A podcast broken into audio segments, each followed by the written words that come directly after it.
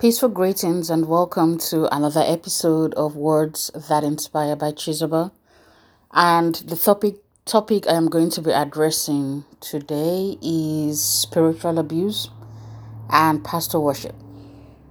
Uh, to me, they kind of go hand in hand, but for this recording, I am going to talk about the first half. So, this is part one, and that is spiritual abuse. It is not a term I've heard of heard often, but it is a thing. Just like there is um, physical abuse and emotional abuse, there is spiritual abuse. And I came across a definition. It says any attempt to exert power and control over someone using religion, faith, or beliefs can be spiritual abuse. Uh, the way I personally define it is sort of similar. It's to me, spiritual abuse is taking advantage uh, of someone using their religion or their faith or their beliefs. Spiritual abuse happens in any denomination, in any religion. It's not just um, something that's unique to pastors or to Christians. However, I am going to be looking at the topic through the lens of a Christian because um, I, I am a Christian. So I am going to be talking about or looking at it, looking at spiritual abuse in the Christian church, but wherever there is a set of, wherever there is a spiritual leader in any religion, spiritual abuse does exist. Part of the reason it does is the the way we are raised to view spiritual leaders. All too often we are um, taught from childhood to take the words of a spiritual leader almost as if it's the gospel truth.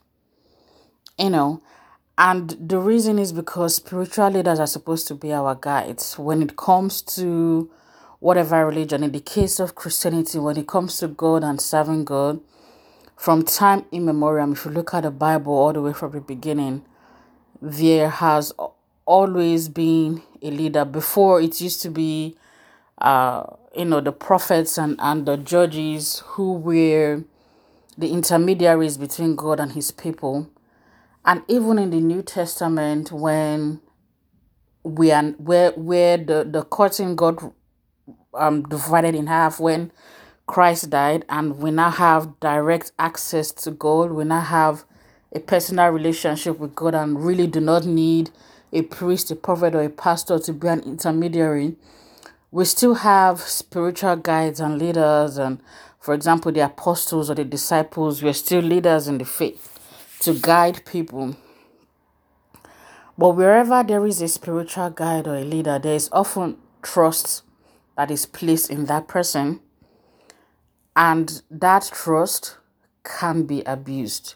Like any relationship where um, where trust exists, there is potential for abuse there because spiritual leaders are often not just teachers, they tend to be counselors. And faith and religion is something that is very near and personal and, and dear to people. It is often where um, people find comfort from, from the troubles they are, they are dealing with.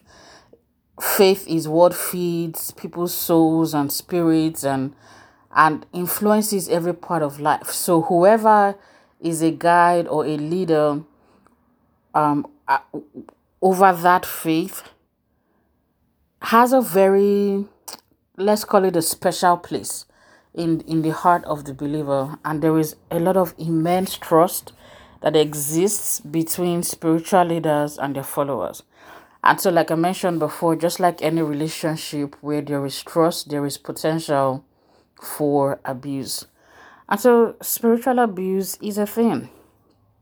And what made me interested in speaking on this topic right now is just the immense amount of news I have been seeing about pastors and men of God who are, in the name of Christ, exhibiting all sorts of behaviors and what the results are, how it's affecting um, people's faith, uh, people's trust in the church as, as a whole, and even people's relationship with God.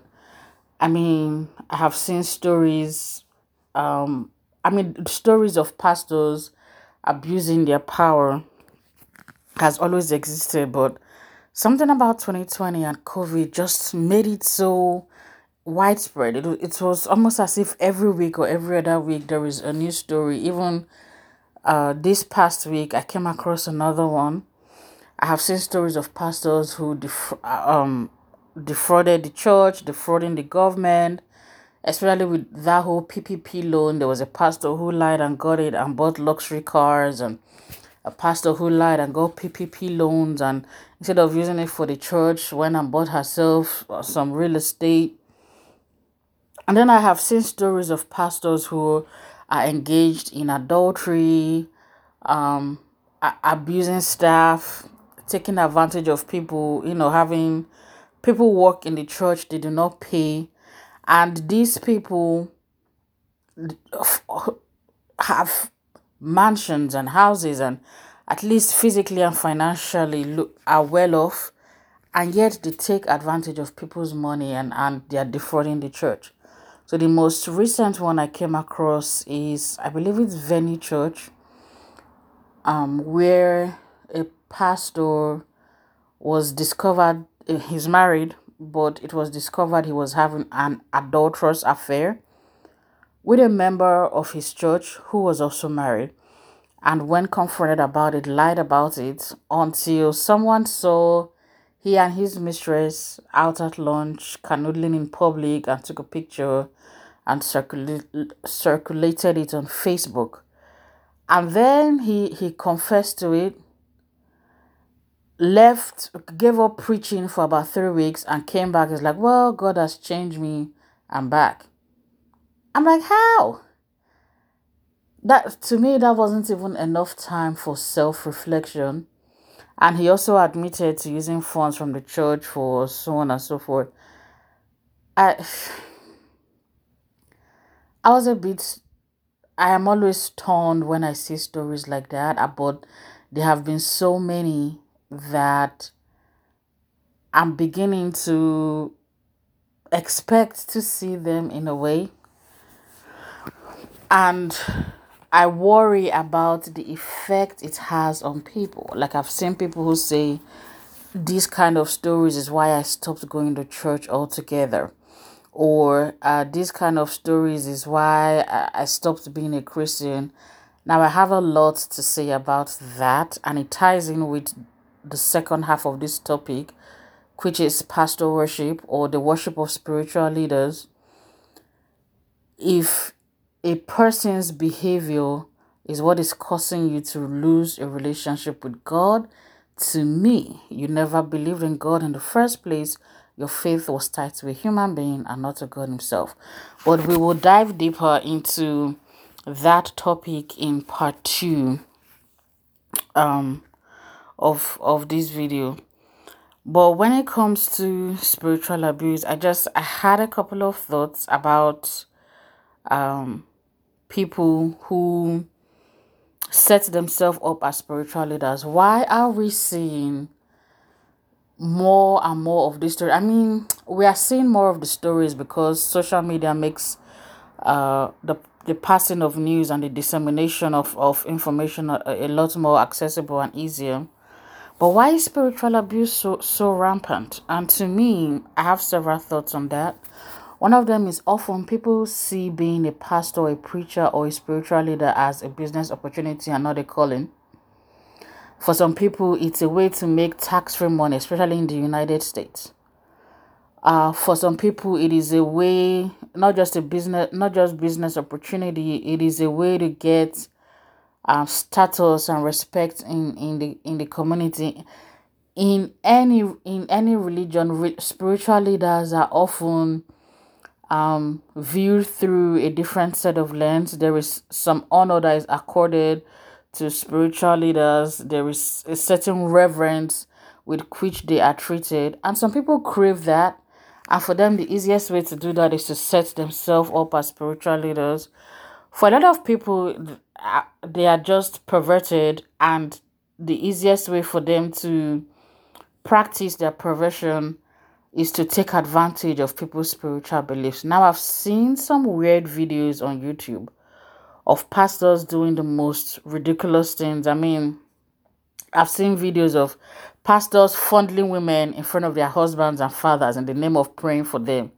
I think I saw one where a pastor was bathing the members of, of his church in public for whatever. Just I've seen some really weird things and I try not to judge because there are some things that are so outlandish, and in my head, I'm saying, this isn't medieval times when we do not have access to the Bible. Regardless of how much we need spiritual leaders and guys, in these times, we have the we have the Bible. There are certain things, if it's not in the Bible and your pastor is doing it, you should be asking questions. There are things I've seen videos have been recorded, behaviors pastors pastors have exhibited. Uh, I've seen them for the members who allow themselves to be subjected to that treatment.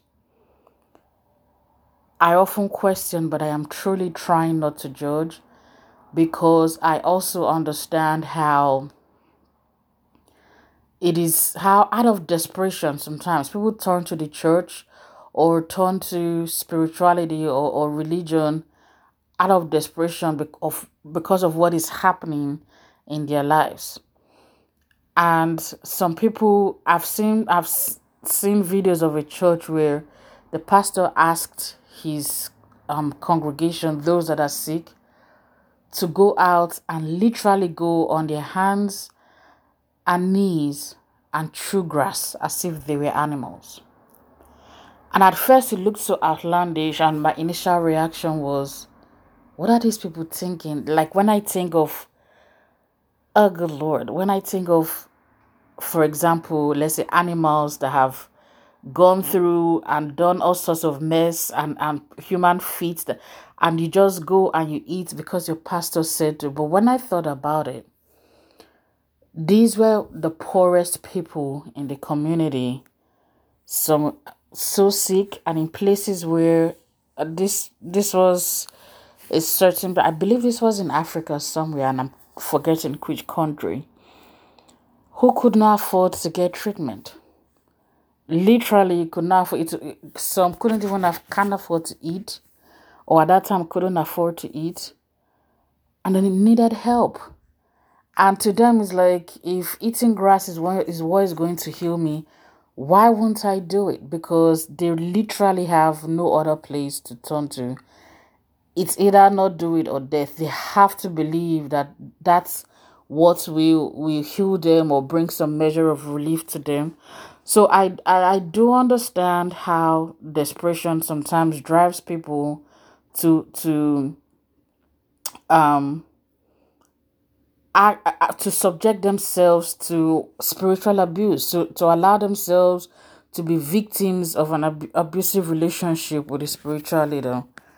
And I detest with all that I have spiritual leaders who take advantage of um, people who are just desperate like that. Um, another reason why sp- spiritual abuse exists is pe- people don't have training some spiritual leaders are not trained. Some are called, but they forget you need to undergo training. Even the disciples didn't just become apostles and leaders um, in Christianity, they all trained under Christ. And then the people who took over from them trained under them. Sometimes there is no training. I just, I, they, they're like, I have a calling, and anointing, and they open something and they are charismatic and it blows up so quickly. And there is there is no training. Some a lot of spiritual leaders are not accountable to anybody.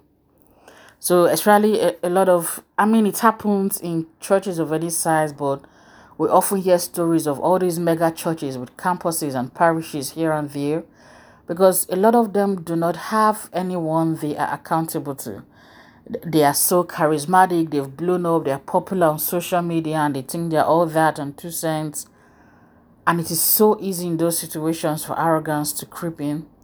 But if there is no one who holds you accountable, who holds them accountable, it is easy for that behavior to get out of hand and lead to other things.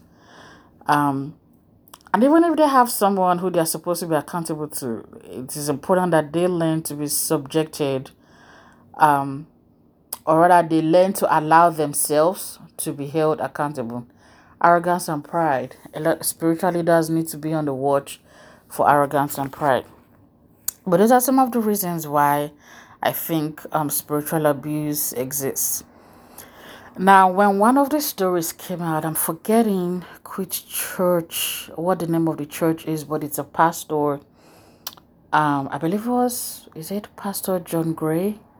When one of a scandal that had to do with another woman broke out, I think it was either for the second time or something like that people were attacking him and it, he took some time off from his church and when he came back to preach people were asking very much like i was asking about a um, pastor of venue church why is he back so soon is he, has he really taken enough time to reflect and somebody a lot of people made a comment well pastors or preachers or evangelists ministers bishops, etc., they are human beings too.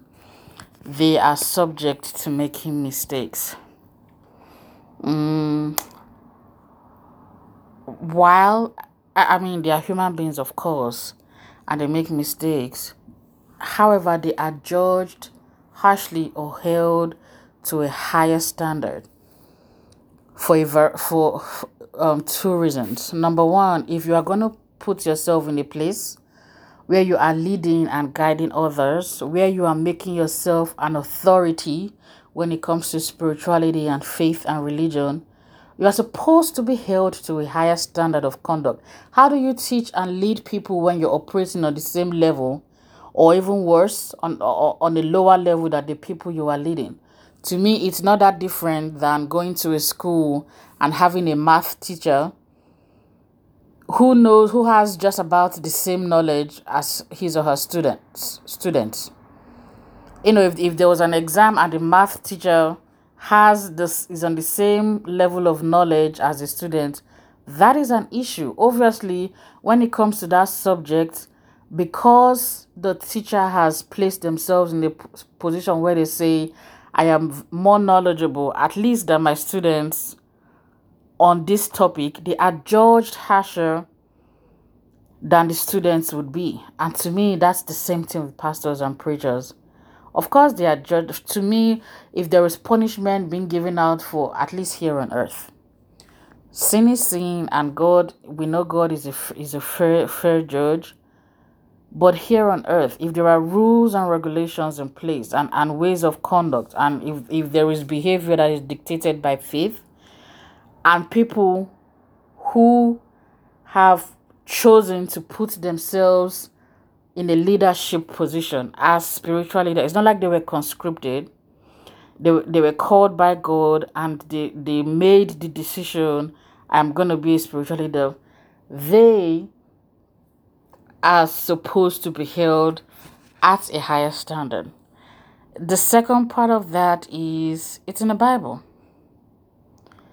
the Bible tell the, the Bible tells us um, all about um, the the punishment. Or is it punishment?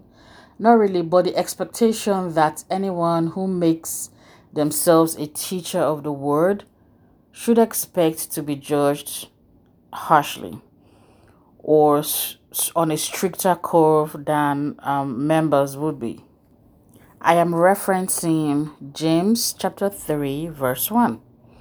The book of James, chapter 3, verse 1, and I am going to read it in a couple of um, different versions of the Bible. So the first one is amplified. Not many of you should become teachers, serving in an official teaching capacity.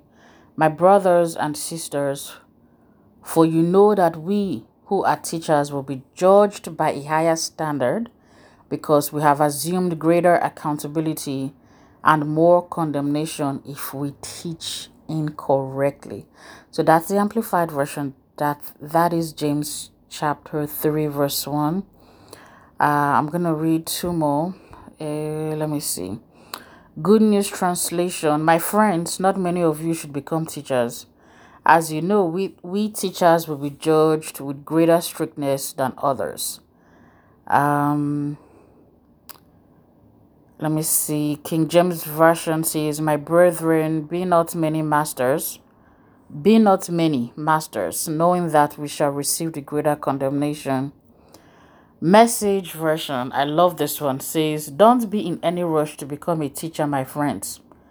Teaching is highly responsible work. Teachers are held to the strictest standards, and none of us is perfectly qualified. We get it wrong nearly every time we open our mouths. If you could find someone whose speech was perfectly true, you'd have a perfect person in perfect control of life. This is why you do not you do not rush to become a spiritual leader, especially if you're not called or you don't know what you're doing. I'll um read the last one I'll read is NIV. Not many of you should become teachers, my fellow believers, because you know that we who teach will be judged more strictly. So, if you are, if there is anyone who is going to set themselves up as a spiritual leader, there needs to be expectation that they will be judged stricter. You don't become a pastor or a preacher and then when you misbehave, expect you're going to be um, judged or treated like a, a regular member of your church would be. That does not make sense. Okay, the last thing I want to say on this topic is if there is a spirituality that, especially those who are knowingly misbehaving, I mean, a mistake is something. To me, a mistake is anybody can make a mistake. Like I, I read in, in the message translation, nobody's perfect. There is no perfect human being on earth. Anybody can make a mistake. But when you are carrying on an adulterous affair for years or months, when you are abusing members of the church, young girls, people of age, be it sexually, emotionally, physically, when you have stolen money from the church, um, when you are verbally abusive, when you are deliberately twisting scriptures to suit your needs, when you are abusing the, the mental well being of your members by telling them God said so and so when you know He did not say. When you are issuing false prophecies whose end goal is is for your personal satisfaction to prop yourself up and make yourself feel good. When you are issuing edicts that do not come from god that is those are deliberate actions to me. When you are doing the same you are doing it on purpose those those that is not a uh, it's that is no longer a mistake and for anyone, and, and when I say for anyone who has put themselves up um, or put themselves in this in a position to be a spiritual leader or a teacher or someone who talks about the faith, and I am including myself, it is very important um, to be aware of two things. You are going to give account of the souls who follow you or the souls you listen to. Anyone you teach and you lead, God is going to demand an accounting of those souls from you. And I'm and that is anyone in a leadership position. Hebrews 13 17 says, Obey those who rule over you and be submissive, for they watch out for your souls as those who must give an account.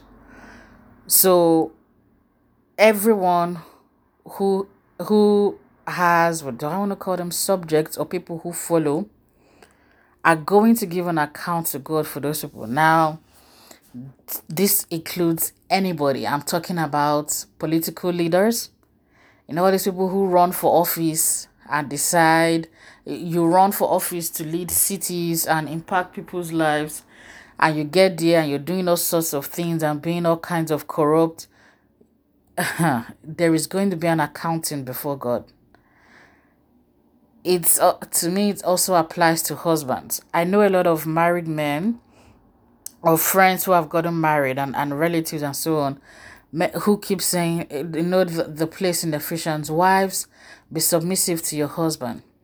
They quote that um, um, scripture ad nauseum. Wives, be submissive to your husband. And they forget two things.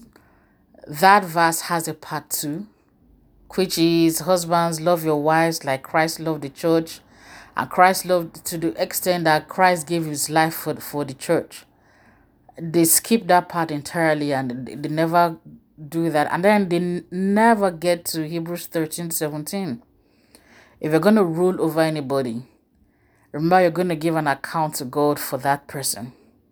Spiritual leaders also something else they need to keep in mind. I'm, I'm reading first first Timothy chapter 3 from verse 1. If a man desires the office of a bishop or overseer, he desires a good work. Now it gives qualities to me. Uh, I'm, I'm, I'm, a bishop is to me is any spiritual leader, any position, a pastor, a preacher, what have you. Okay, going further, a bishop must be blameless, the husband of one wife, temperate, sober minded, of good behavior, hospitable, able to teach, not given to wine, not violent, not greedy for money, but gentle, not quarrelsome, not covetous, one who one who rules his own house well, having his children in submission with all reverence. First Timothy chapter 3. For me, that is a guiding principle for anyone who decides to become a spiritual leader you have to be blameless. I mean, I, I'm probably going to do another video on just that verse alone. There is so much to unpack there. But the most important thing um, I wanted to end with is if there is someone who is a spiritual leader, you know, um, someone in, in your family who does that, or if you are, take note that you are going to be held accountable for the souls that you lead.